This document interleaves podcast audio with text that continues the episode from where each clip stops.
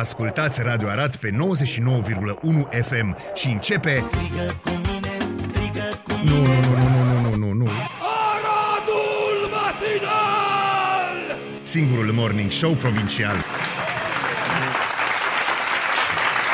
Bună dimineața populație, bună dimineața popor, bună dimineața Arad, bună dimineața Republica Moldova, bună dimineața Ucraina, bună dimineața lume, bună dimineața conspiraționiști. Bună dimineața Bazil.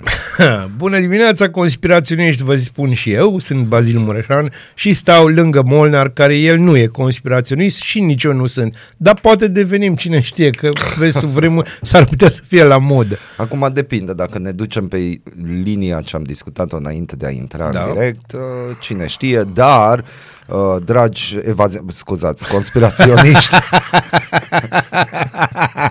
yes!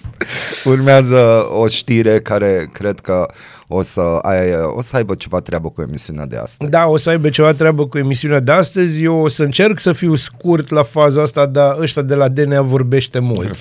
No, noi, Când vorbește. Bazil a făcut un efort Mare. foarte mare Am citit uh, peste lucruri, puterile da, lui, aproape. supraomenești, A fost groaznic. demn pentru grupul extraterestri Da. antici. Acolo, la, de aia cu civilizații Da. extraterestre. Și v-ați scurtat știrea ca să Da, înțelegeți cât se despre ce e poate. vorba. Deci, uh, atenție, ciuliți urechile, E toți eva- cutremur. nu evazioniști, toți Bă, ce conspiraționiști. că, da, da, da, tu mergi bine în direcția asta. Uh, Apropo de evazioniști, știi?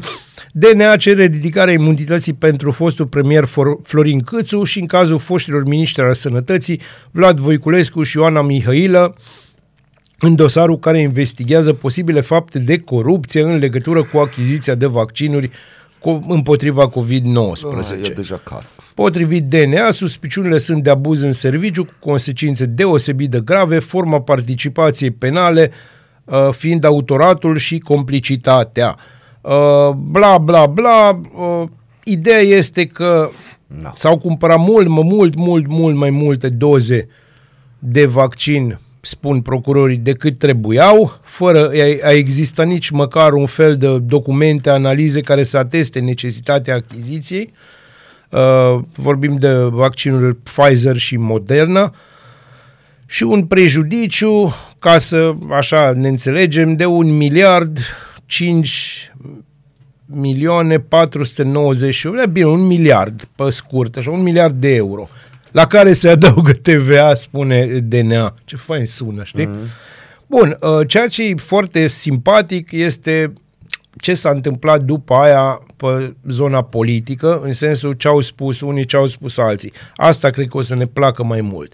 PSD-ul spune, în timp ce românii mureau, Voiculescu, Câțu și Mihailă furau un miliard de euro a fost costul plătit de români în plină pandemie pentru milioanele de doze de vaccinuri inutile cumpărate de acești infractori asta spune PSD-ul, deci mi-e place, știi, retorica nu prea ține de PSD, este genul de retorică de ține de ăla, de vorbeam ieri. Astăzi, DNA a început urmărirea penală împotriva acestui grup infracțional organizează recidivistul Câțu, deci asta m-a plăcut, și magicianul Voiculescu, cu ghilimele, nu la Voiculescu, i-au închis pe români în casă ca să poată fura. A venit timpul să plătească pentru faptele lor. No. E, după anunțul DNA privind archetarea fostului ministru Ioana Mihailă, formațiunea din care face parte acum Reper a transmis prin vocea purtătorului de cuvânt că toți membrii sunt oricând la dispoziția organelor de cercetare pentru lămurirea oricărei situații. Florin Câțu spune că, având în vedere informațiile apărute în spațiu public, precizez că întreaga mea act- activitate, indiferent de funcțiile și demnitățile publice îndeplinite, asta sub semnul bunei credințe și a respectării legii în slujba românilor. Am deplină încredere în actul de justiție. Președintele PNL, Nicolae Ciucă, a anunțat aseară că senatorii liberali vor vota pentru ridicarea imunității fostului premier Florin Câțu și a mai anunțat că își va da demisia din partid și va deveni senator neafiliat. Așa, și acum ultima luare de, deci ultima poziție, așa, Vlad Voiculescu, ministrul al sănătății pe, pentru care DNA uh, solicită încuvințarea efect, privind efectuarea urmăririi penale, susține într-un mesaj pe f- pagina sa de Facebook faptul că el nu a avut legătură cu campania de vaccinare. Uh, și achizițiile, sugerând că ar fi vorba despre un dosar politic.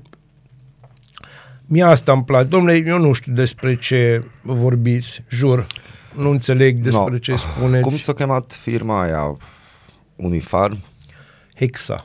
Nu, nu, Unifarm. Hexa Ah, era da, cu da, cu lichidele ăla de, de- parbriz. Da, da, cu lichid de Că parbriz. Altceva nu era Nici acolo. măcar, decât era de- nu o apă de dezinfectat, ploaie, așa se da, numea. Ceva. Da. No, deci acolo e Da, Unifarm. Unifarm, da. Uite, avem alt televizor. Da, da, da, și e, na, o firmă Da. serioasă. Ce noutate. Bun. E, Deci, cum îi uh, zice, Ăsta e Alexandru, da, e numele. Alexandru. Da, avem televizor Alexandru. No, uh, hai să ne gândim un pic la Unifarm. Hai să ne gândim de ce acum DNA-ul sare cu chestia asta, unul la mână. Asta ceea ce mă deranjează pe mine. Deci, încă o dată, contextul îl aveți și din punctul meu de vedere eu nu zic că nu e ok ceea ce se întâmplă, numai, din nou, e o știre ce avem în fiecare an vreo două, trei știri din astea, unde am probleme cu timingul. A, tu ai probleme cu timing? Am Ăștia probleme n-au. cu timingul. Că de ce acum? Și întrebarea numărul 2 este că există o ordine. Adică eu zic că DNA-ul ar trebui să-și concentreze forțele către Unifarm, în primul și în primul rând, pentru că mulți mai mulți bani s-au scurs de acolo. Mulți mai mulți bani decât vorbim noi acum Da, aici. dar deja nu- aia Doi. e problema celor de la crimă organizată, nu a Doi. DNA-ului. Da, bun, dar crima organizată ce face? O- Organizează. Nu, crimă organizată conduce. Conduce. Da, despre asta altă dată. Da. da, deci hai să ne gândim în primul și în primul rând la Unifarm. Doi la mână. Uh, legat de numărul vaccinurilor, aș dori să readuc aminte unora și foarte multora, uh, mai ales conspiraționiștilor, aduceți-vă aminte când voi conspiraționiștii făceați gargară pe tema Cu pioneze. cu pioneze că nu Uniunea Europeană ne spune câte vaccinuri cumpărăm. Păi, ba da, ne spune. Ba da, ne-a spus. Ba da, ne-a spus pentru că nu se știa câte valuri o să fie, cum o să fie, ce o să fie și s-a zis noi producem atât minuni. Uh, trei la mână. Hai să ne aducem aminte de scandalul care ține de vreo 2-3 ani cu Ursula von der Leyen, în care în presa din România, printr-un mod ciudat, poate de aia nici uh, băieții de la și fetele de la DNA nu știu, uh, bubuiau uh, niște ziare din Uniunea Europeană cu verticalitate și explicau că Ursula von der Leyen și domnul de la Pfizer au pregătit niște procese și jurnaliștii au și dovedit că bă, au avut și niște mesaje între ei, schimburi de mesaje, chestii. Da, în care Minuni. na, lucrurile nu erau vesele și Da, nu erau vesele și acolo deja s-a decis cantități mult mai mari față de ce Da, vorbim noi mai aici. vorbim de alți și bani. doamna Ursula, printre multe altele, se susține, într-un alt rechizitoriu, se susține că doamna Ursula așa au făcut business încât o împărțit pentru fiecare țară care face parte din Uniunea Europeană și ghiciți ce, noi în acea perioadă aveam nevoie de ajutor și hai să ne uităm de în ce bani s-au cumpărat vaccinurile. E, acum E, și mai ales no, cum se bun. vor recupera banii Vine atunci ăștia de care întrebarea zic. mea. Ce are DNA-ul? Din banii Uniunii Europene s-au cumpărat majoritatea vaccinurilor. Despre ce vorbim? Adică noi sărim la ceva. Și încă o dată, din banii Uniunii Europene, la comanda Uniunii Europene s-a cumpărat cantitatea sugerată de către Uniunea Europeană României vaccinurile. Nu funcționează așa, Molnar, câteodată tu mergi pe o logică din asta care nu are nicio legătură cu ce se întâmplă pe Dâmbovița. Logica, logica ta se duce pe alta apă, E apa pe sâmbetei, Mureș. nu, pe apa sâmbetei, așa se cheamă. Și Sau pe Someș. Da, nu, deci nu. Deci Nu? da, numai că nu. Nu. Deci Da, nu, da, nu, nu. da, nu este bine. Deci, și nu-ți faci bine. Eu De ți-am ce? zis, eu, eu din când, odată pe an cel puțin, trebuie să-i reamintesc de acea novela lui Agribicianu, care se numește Melentea. Da. Care Melentea, fii atent la mine, Molar, lasă telefonul. Primim mesaje. aia zic. Deci, Melentea era un om de la sat, înțelegi, sără, sărăcuț, muncea cu ziua pe la bogați. Melentea vorbea tot timpul și glumea, așa cum fac eu. Și când trebuie, și când nu trebuie. Mhm. Uh-huh. Bă, bă, oamenii nu-l prea iubeau pe Melentea bogătașii, că făcea mișto de ei. Dar îl plăteau cum își făcea treaba bine. Cam ca și în cazul meu. Bun. Uh, nici femeia lui nu-l iubea pe Melentea pentru că și cu ea glumea. Uh, mi s-a întâmplat și mie în trecut chestia asta. ce se întâmplă? La un moment dat se nervează nevastă sa, care na, era urâtă cu spume, că scrie Gârbiceanu și ăsta spunea despre ea, a, au venit nu știu ce grof să te curteze și asta începea, bată-te și facă-te și dă să mânc clasa astea. Și la un moment dat, bă, tu nu mai taci. Bă, zice ăsta, eu am încercat odată să tac. Dar când am tăcut, mi s-a făcut așa amar în gură mm. și nu mi-a plăcut. Da, vezi, dar despre, exact despre asta e vorba aici. Și gândește-te, eu, de exemplu, că ai vorbit de tine, eu sunt plătit să vorbesc. Aici. Și eu, 2000 de euro. Plus TVA. Plus TVA. No, Nu, deci, ideea, uh, ideea în felul următor. Știm, acum să o lăsăm baltă, știm toți că asta e o mișcare politică. Știm toți că aici uh, pr- cel care o să o încaseze, deja o încasat, a fost Florin Câțu, care o zbura cu totul din, mm. din PNL. Deși băiat simpatic. Nu cred că e simpatic. Gândește Mă, că care a prim- fost ăla care era cu tricouri și polouri din alea cu trupe de rock? Ăsta. El e câțu. Da. Atunci bine, am, da, am asociat bine de, în da, rândul meu. să ne gândim bine. Am mers la cumpărături. Da, nu au mers în, la uh, cumpărături cu tricou. ceva tricou cu Metallica sau Da, ceva de ceva genul de ăsta. genul, Uh, Pe de altă parte, Florin Câțu este tipul ăla care a dat cu economia românească mai tare de pământ decât... Deci, o, nu, hai să, să... O da mai tare decât alții cu economia de Fiind un pământ. politician cu coloană vertebrală, ca toți cei din Da. București, și-a asumat. Tu, Ai tu observat. de unde știi câte nopți nedormite are A, el? bine, de unde nu. știi că nu i s-a făcut o boală la stomac de la atâta stres? și De unde știi că nu e așa? Adică de ce îl mai pedepsim? Dar nu de ce îl mai pedepsi? Hai să spun de ce. Ah, nu! Uh, dragilor, nu, nu, nu mă duc acolo. Uh, am fost, aproape am fost atras într-o, într-o capcană mortală de către prietenul meu, care râde acum cu, și anume dacă n-ai avea urechi, ai râde ca Iliescu, cu tot capul. Uh, asta este. Uh, cam asta am vrut eu să vă spun. și închide subiectul. și eu închid subiectul că am Dar început promit să mă că fac revenim, verde. revenim da, cu da, nu mai acest fă de subiect. asta. Bună dimineața! Neața. Culegeți ideile tale și cu cuvintele tale. Aici. Aradul Matinal. Singurul Morning Show Provincial. Radio Arad 99,1 FM Aradul Matinal Barov Stelar, On My Way Now se aude aici. Super pe piesă, 99.1 deci, super FM. piesă. Uh, mai vrem să spunem ceva legat de Nu, nu mai faza vreau, cu nu mă- câțu? nu mă mai duc Știi ce încolo. m-a deranjat pe mine? Că aplicația Busy Day o bipuit de parcă s-ar fi întâmplat ceva Păi e extraordinar. Breaking News. Dar nu făceau Busy Day din astea. A, acum fac. Obișnuiește-te. Ce e breaking news este că bestsellerul Cartea Oglinzilor al scriitorului făgărășan Eugen Ovidiu Chirovici ajunge pe marile ecrane din întreaga lume.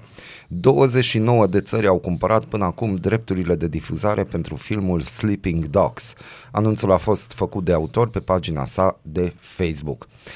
Cităm, dragi prieteni, vești bună despre Sleeping Dogs. Drepturile de difuzare în Statele Unite ale Americii au fost achiziționate de Avenue Paramount, iar premiera va fi în 21 martie 2024. Până în prezent, drepturile de difuzare în cinematografe au fost cumpărate în România, SUA, Regatul Unit, Franța, Germania, Italia, Portugalia, trrr, și lista e lungă, a anunțat Chirovici. Um, după ce a văzut lumina tiparului în 2017, Cartea Oglinzilor a fost tradusă în 38 de limbi, un record pentru un scriitor român. Da. Deci da. A ajuns pe toate continentele și multe edituri s-au bătut în licitații ca să-l publice. În Germania, de pildă, 11 edituri s-au înscris la licitația pentru vânzarea drepturilor de publicare a romanului, iar oferta câștigătoare a fost aproape de o jumătate de milion de euro. Uh, filmul făcut după cartea Făgărășanului se, va, uh, se numește Sleeping Dogs. Russell Crowe va juca în rolul lui Roy Freeman, personajul principal din romanul Cartea Oglinzilor, alături de alți mari actori. Bugetul filmului a fost de peste 20 de milioane de dolari. Eugen Ovidiu Chirovis s-a născut la Făgăraș în 1964, a urmat colegiul Radu Negru și apoi a plecat în capitală. Autorul a mărturisit că această primă carte a fost un succes neașteptat. Se afla în Anglia când a scris manuscrisul exclusiv în limba lui Shakespeare. Bă, Bravo. bravo. felicitări, bravo, bă. Bine. Bine de tot. Da. Deci, Deci se întâmplă.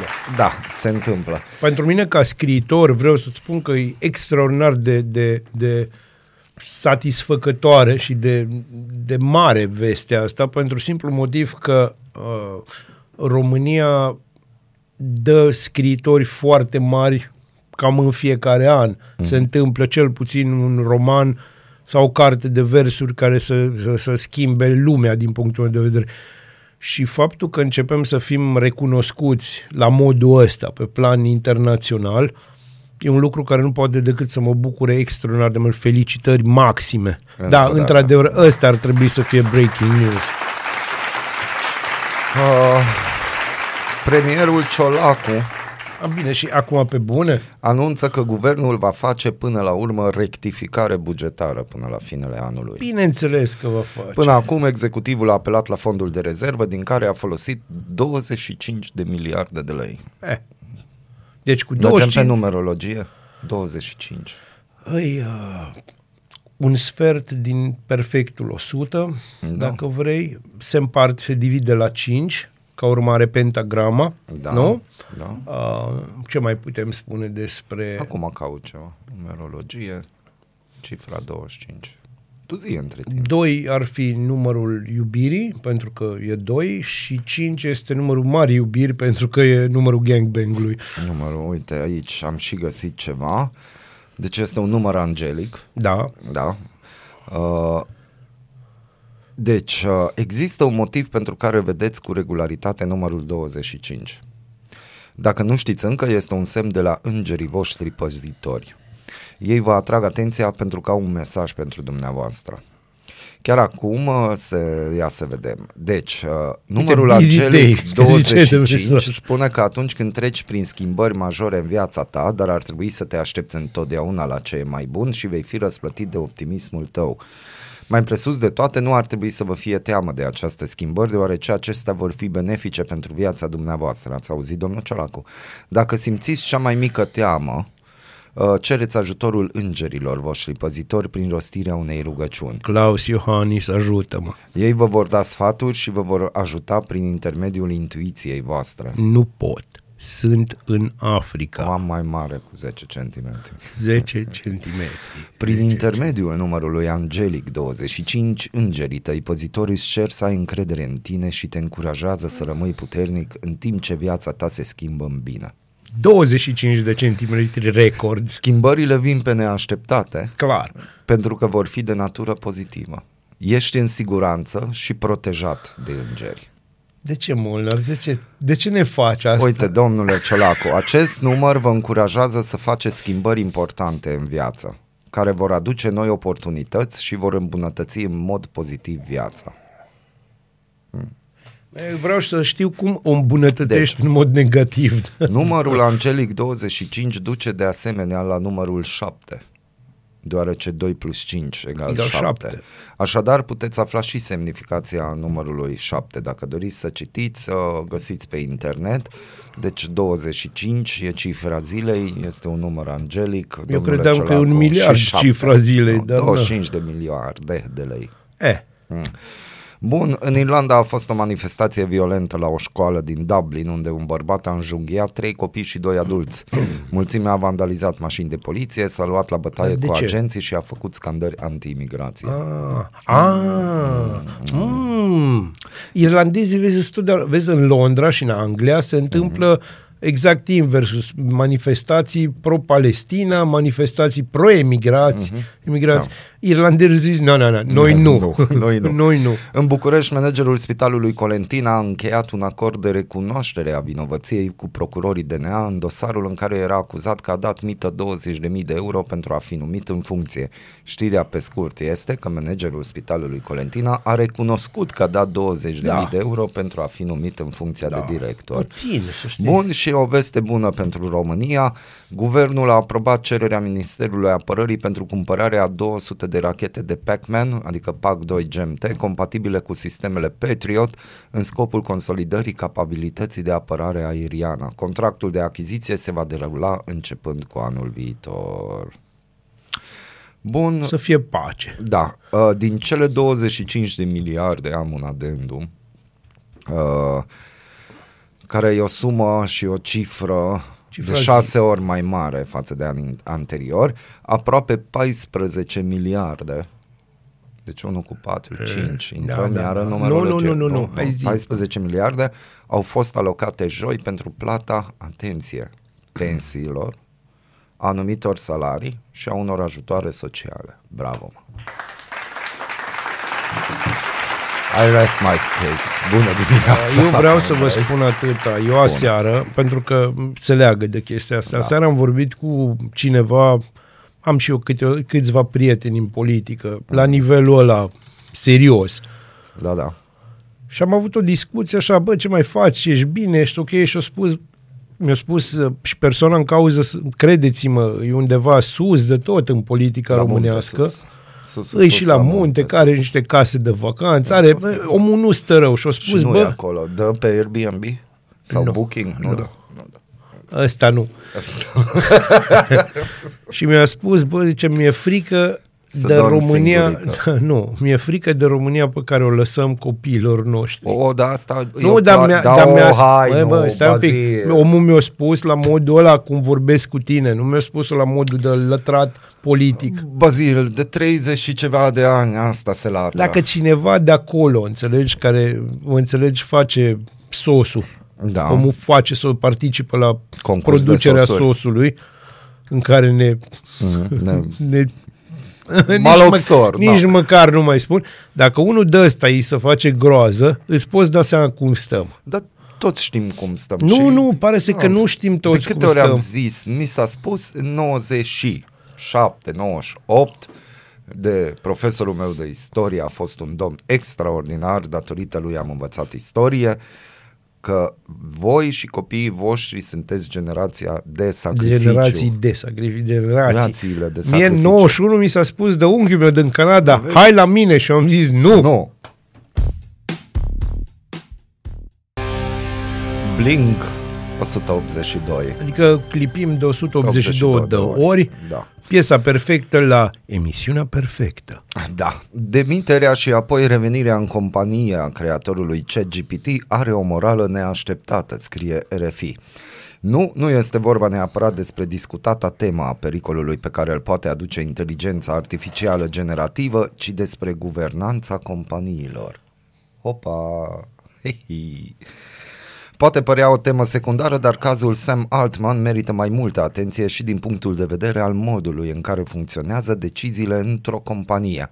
Întrebările de la care trebuie să plecăm pentru a judeca dosarul OpenAI sunt a fost în drept Consiliul de Administrație al companiei atunci când l-a, distribui- l-a destituit pe Sam Altman? Evident, a fost o decizie legală, dar a fost și oportună? E o întrebare foarte bună pentru că noi trecem pe lângă acest subiect și vorbim de triliarde. Da, aici De vorbim dolari. și nu numai de triliarde, vorbim de niște implicații incredibile pentru specia umană, dacă vrei. Da, analiza trebuie să plece de la înființarea companiei OpenAI. La origine, firma a avut un scop declarat de a face cercetare în domeniul inteligenței artificiale. Da. O dovadă în acest sens a fost chiar componența Consiliului de Administrație, care a fost format din oameni cu pregătire științifică, adică din cercetători. Opțiunea era justificată de faptul că inițial compania a fost mai degrabă un vector de cercetare și nu unul de business. În timp însă lucrurile s-au mai schimbat. Modificările de abordare sunt dovedite de două fapte. Pe de o parte de suma substanțială 13 miliarde de dolari investite de Microsoft.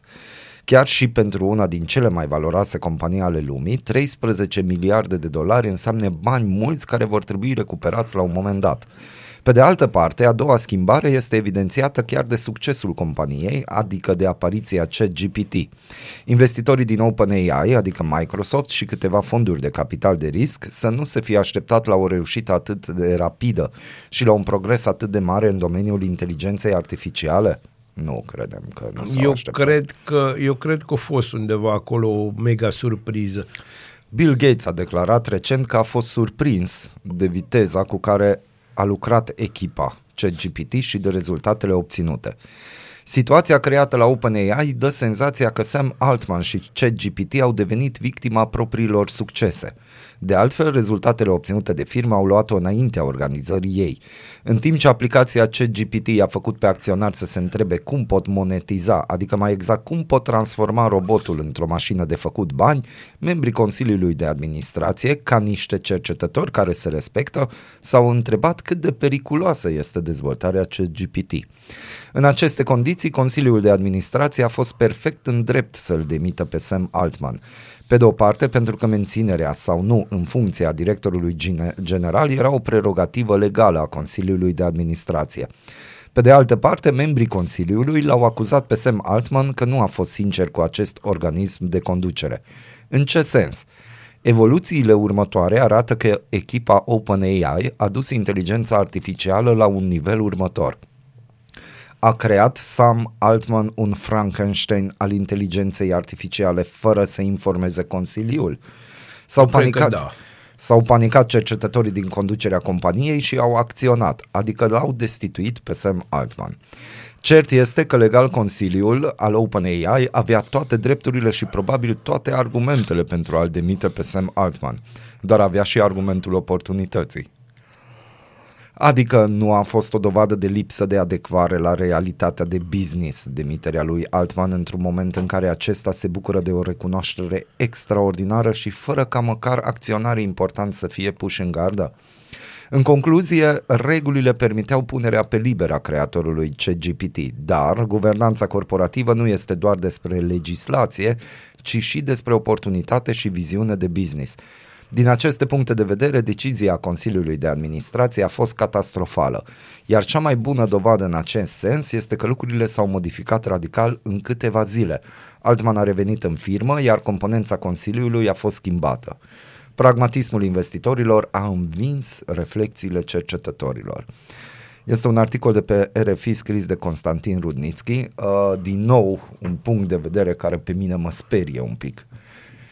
Pentru că o cercetare care, hai din nou, a- toți ați văzut, adică presupun că ați văzut filmul Terminator, uh, Acolo suntem. da, acolo Acolo Documentarul Terminator, așa se cheamă. suntem. Mm, Cum? Un cum? documentar, nu e un film. E, e un documentar. Deci acum ceea ce se întâmplă în acele laboratoare de la OpenAI, uh, nu știu, eu pe chestia aia să nu scape de, con, de sub Totdeauna control. scapă de sub control, deci noi mergem în direcția aia, uh, dar aici totdeauna e vorba de bani. Într-un final, la capătul poveștii, Da, din aici e păcate, bani. natura umană. E, Vezi, nu era mai simplu ca în locul lui Altman să fie un cercetător, nu un cercetător, un politician român. Da, care- Dacă era un politician Dăm- român, dăm știau pe de, ciolacul. da, știam de ce îl dau afară. Îl dăm pe Ciolacu că n-ar fi găsit inteligența Îl artificială. dăm și pe cum Ciucă, nu. deci îl dăm bonus. Bonus. Bonus îi dăm pe amândoi. Doi la preț de unul gratis, adică Da. amândoi gratis, nu mă Da, luați. uite, pe șoșoacă nu ținem. Nu, Ba da, deci șoșoacă va lupta împotriva roboților în a doua linie. în a doua linie. Ea e malu, știi? Da. Deci, uh, de aia De zic pământ. că îi, îi extraordinar de periculos ceea ce se întâmplă, mai ales finalul știrii, dacă v-ați prins. Consiliul de administrație a fost schimbat și nu mai sunt cercetători. Bineînțeles că nu mai sunt. Cercetători Sunt care oameni s-au cu bani. panicat și l-au dat afară pe Sam Da, Altman. au zis, bă, du-te de aici că nu-i bine. Și, și au zis beții cu bani, stai, cât face Mhm. halatul. Și gândește-te cât face halatul și vorbim de Microsoft în ideea în care cum l-au dat afară pe Sam Altman, Bill Gates l-a luat la Microsoft. Bineînțeles. Și atunci oare Microsoft-ul are acolo, dacă au investit 13 miliarde, hai să mergem pe o conspirație, înseamnă că el are inteligența deja. Da, La Microsoft, nu la OpenAI. bineînțeles. Așa, un copy-paste, o copie fidelă, o ceva. Acolo e greu cu copy-paste, că îți dai seama câți giga, câți terabits sunt în poveste, Dacă dar Bill Gates n-are, dacă Bill Gates n-are, n-are nimeni. n-are nimeni. Bun, și atunci la ce să ne așteptăm? Deci în uh, 2023 când pe unii trezește Alexa sau nu știu cum îl cheamă, sau Siri, Sau Siri, da. Da, și trezesc că bună dimineața, dragule, dragă, ce muzică vrei să asculti, îmbracă-te frumos pentru că uh, o să te vadă anumite persoane pe stradă, nu uita să-ți iei colanții că ești mai frumoasă. Deci în, în, în, într-o lume în care așa te trezești, că te trezește un robot, Da. tu gândești, am cumpărat cuptor, electric. Am cumpărat cuptor electric acum vreo lună, o lună și ceva și cuptorul electric pot să-i dau drumul de aici, de pe telefonul Da, meu. știu, știu. Eu am acasă un, de ani de zile un uh, aspirator de ăsta inteligent și pot să-i dau drumul de aici. Da, tot și așa. se plimbă. Și el se Și plimbă, șocolește și face ce treaba, trebuie. ocolește, și face treaba. Și mai mult are o chestie extraordinară. Dacă nu-mi convine, că îmi trimite poze, știi cum a făcut curat, dacă nu-mi convine, îi pot spune, mai nu-mi fă o dată convine. curat și nu-mi zice, fă tu bă No, nesimțitule. vezi? Deci de aia zic în, în lumea asta, adică unde se va ajunge? Nu știu, uh, eu zic că o mare parte din familiile românești deja sunt obișnuite, bărbați sau femei. Dar nu vorbim de cei 6,5 Nu, milioane. nu, nu. Vorbim de ăia la alți care se trezesc, mulți dintre ei se trezesc lângă roboți. Oai, apropo că mi-ai adus aminte de 6,5 milioane. Nu ți-ai adus tu aminte. Mi-am adus eu aminte. Eu nu ți-aduc aminte de Nu asta. mi-aduci aminte de Nu, din că mi-e asta. frică. Ți-e frică. Da, da. Uh, Deci, ce mai scump în... Da, doamnelor și domnilor, viață se scrie cu I, Da. Nu cu E. nu cu E și... No, de când sunt pe TikTok am observat câteva lucruri și chestii și uh, chiar, deci mie îmi infectați retina cu chestia asta. Da, adică, cu viața. Da, și scris corect doar că cu E, nu cu I. Da, dar îi scrii în viață. rest, nu cu Da. TZ și cu Da, din și nu nu știu are ce. cradimă. Și uh, mai ales spuneți în poze cu copii, adică vă mândriți cu copiii voștri, ceea ce e un lucru extraordinar de frumos, dar dacă e viața voastră, atunci e cu I. Sau dacă sunt copiii foarte, foarte, foarte urâți de felul Da, lor. Și atunci, că sunt și de aia. și atunci e cu I. Adică, nu, deci, deci, în direcția asta merge lumea. Deci avem varianta A, avem inteligența artificială, aplicațiile TikTok, Facebook, Instagram, tot ce avem acolo, de care abuzăm, se vede la ce nivel abuzăm și se Da, vede ce da. tipologii Clar. fac abuz Deci de clar. aplicațiile astea. Și pe de altă parte, Și pe de Viața altă parte, mea. Viața mea. Și atunci stau să mă gândesc că ce învață inteligența asta Am și artificială? eu o rugăminte la inteligența naturală românească. Ăștia care ascultați manele, nu mai faceți semnul rockerilor, înțelegi când, că nu, nu știți voi cum e cu alea. Vă rog eu frumos. well, now, we call this the act of mating.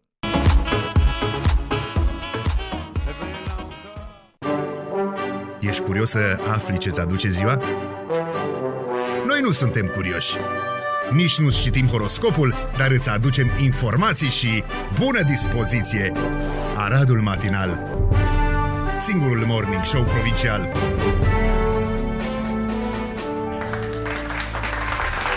Morți, răniți, regi, regine și travestiți. Aia, e, aia. e. Apropo de travestiți, vreau să vă spun o chestie ca să ne înțelegem cu toată chestia asta cu gender și cu așa. Închipuiți-vă că aveți un cuptor de pizza. Băgați un, capto- un cartof înăuntru. Îi dați drumul la cuptor.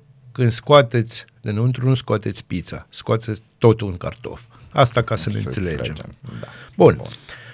Și să ajungem la... În 1473, pe 24 noiembrie, Ștefan cel Mare cucerește cetatea Dâmboviței sau a Bucureștilor, fiind prima oară când moldovenii intră în București.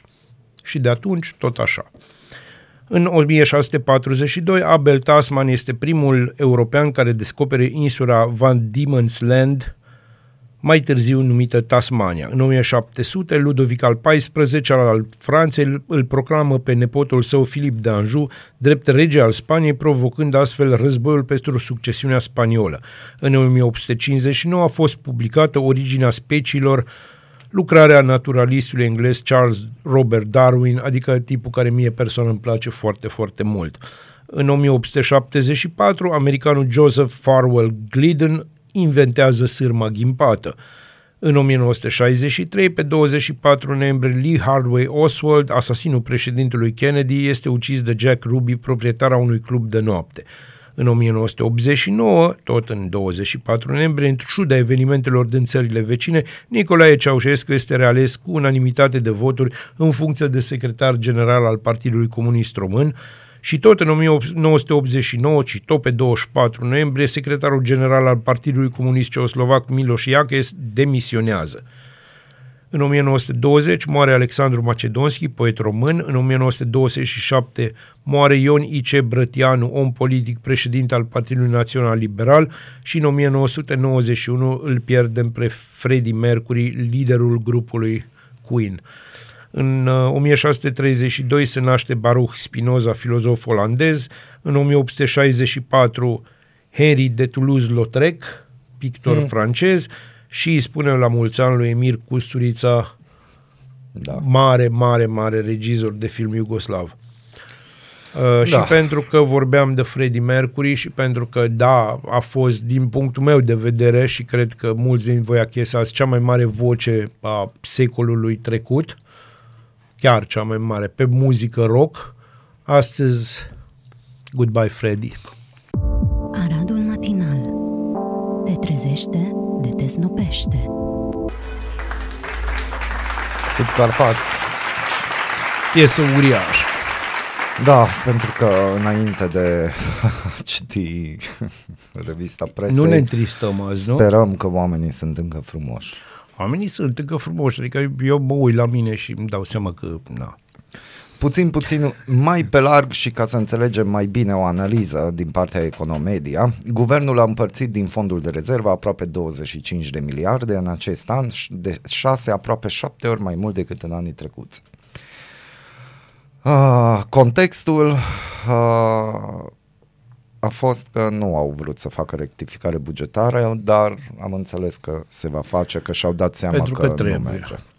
Spre comparație, în anii trecuți în care au fost făcute rectificări bugetare, alocările din fondul de rezervă au fost considerabil mai mici, de 4,6 miliarde de lei în 2021 și 3,6 miliarde de lei în 2022. Astfel, sumele alocate anul acesta sunt deja de 6 aproape 7 ori mai mari decât cele alocate anii trecuți, în contextul în care mai este încă o lună până la finalul anului și nu este clar dacă va exista în cele din urmă o rectificare bugetară. Sunt zvonuri, e posibil să fie. În mod normal, pe parcursul anului erau făcute una-două rectificări bugetare. Rectificările sunt importante pentru redistribuirea banilor de la un minister la altul sau de la un capitol de cheltuieli la altul, în cazul în care anumite ministere nu au performat și nu au reușit să cheltuie banii în timp ce altele au depășit programul de cheltuieli, au finalizat mai repede anumite proiecte sau ele s-au dovedit a fi mai scumpe. Rectificarea era, totodată, verificată de instituții și autorități independente, precum Banca Națională sau Consiliul Fiscal. Acum, în lipsa unei rectificări, guvernul face transferuri și acoperă cheltuieli urgente prin fondul de rezervă. În teorie, fondul de rezervă ar trebui să fie un instrument folosit pentru cheltuieli neașteptate. În schimb, în practică, fondul de rezervă se folosește pentru cheltuieli discreționare și nu există criterii privind necesitatea unor alocări în detrimentul altora, dar nici nu există predictibilitate în ceea ce ține de alocări și nici de suplimentări. Totodată, alocările făcute prin fondul de rezervă nu mai pot fi verificate la fel ca rectificarea. Consiliul Fiscal a avertizat în nenumărate rânduri că fondul de rezervă la dispoziția guvernului este folosit discreționar.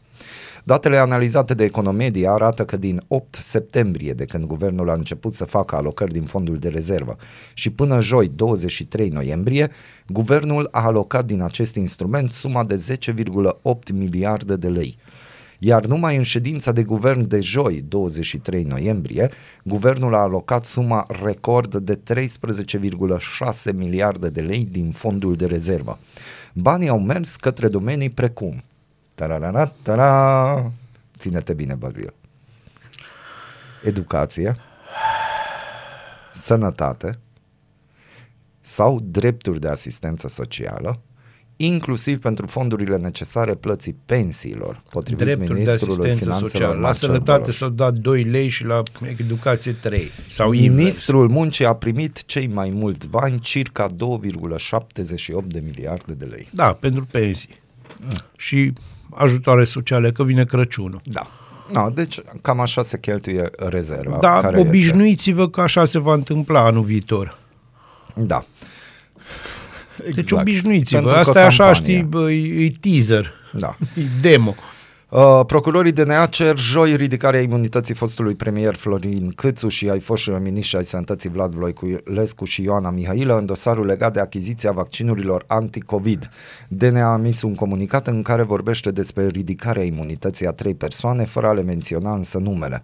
Potrivit surselor g4media.ro, dosarul a fost deschis ca urmare a unei sesizări din oficiu a unui procuror DNA. Procurorii susțin că persoane din guvernul României, știți povestea cât au fi contractat, punct, punct, punct, Uh, procurorii mai susțin că cei trei membri ai guvernului au cumpărat 52 de milioane de vaccinuri de care nu ar fi fost nevoie, în valoare de peste un miliard de euro, deși înainte de 1 ianuarie 2021 fusese contractate deja 37 de milioane de doze de vaccin. DNA susține că achiziția a fost făcută cu încălcarea dispozițiilor legale și în lipsa oricăror documente analize care să ateste necesitatea achiziției. Uh, dosarul vaccinurilor este instrumentat de procurorul George Adrian Matei, cel care a obținut condamnarea la închisoare a fostului lider PSD Liviu Dragnea în dosarul angajărilor fictive. Ca să înțelegeți și aici, aveți un teaser, să înțelegeți unde merge toată Da. povestea asta.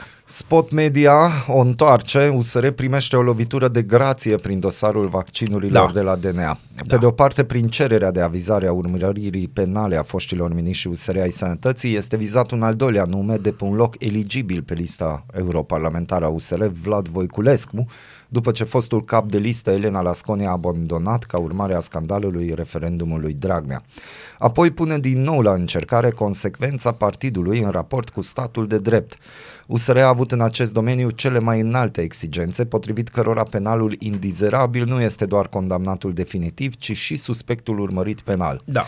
Primul examen a fost picat de USR când doamna Armand a devenit suspectă pentru conflict de interese și partidul a făcut scut în jurul domniei un sale, zid de la invocând înalt, știi? prezumția de nevinovăție, faptul că nu e condamnată, ci doar anchetată. Dosarul a fost deschis pe vremea fostului șef DNA Crin Bologa, dar își ia având spectaculos tocmai când le e mai greu voinicilor, domnul Iohannis cu turneul faraonic, guvernul cu banii. Poate fi, desigur, o coincidență, la fel ca faptul că mută atenția de la actualitatea neplăcută și poate fi folosit ca un baros împotriva adversarilor politici ai puterii, care au folosit și ei politica acel baros în acele vremuri. Tot coincidență poate fi și faptul că este vizat alături de cei doi miniștri și fostul premier Câțu, acum cel mai vocal critic al guvernării PSD-PNL. Faptul că noul procuror șef DNA are susținerea totală din, parca, din partea Ancăi Alexandrescu, Dragnea, uh, Antena 3 și alți uh, jurnaliști și alte, da, ci că el au contribuit decisiv la blocarea analizei academice a suspiciunii de plagiat în cazul Ciucă. Da. Da.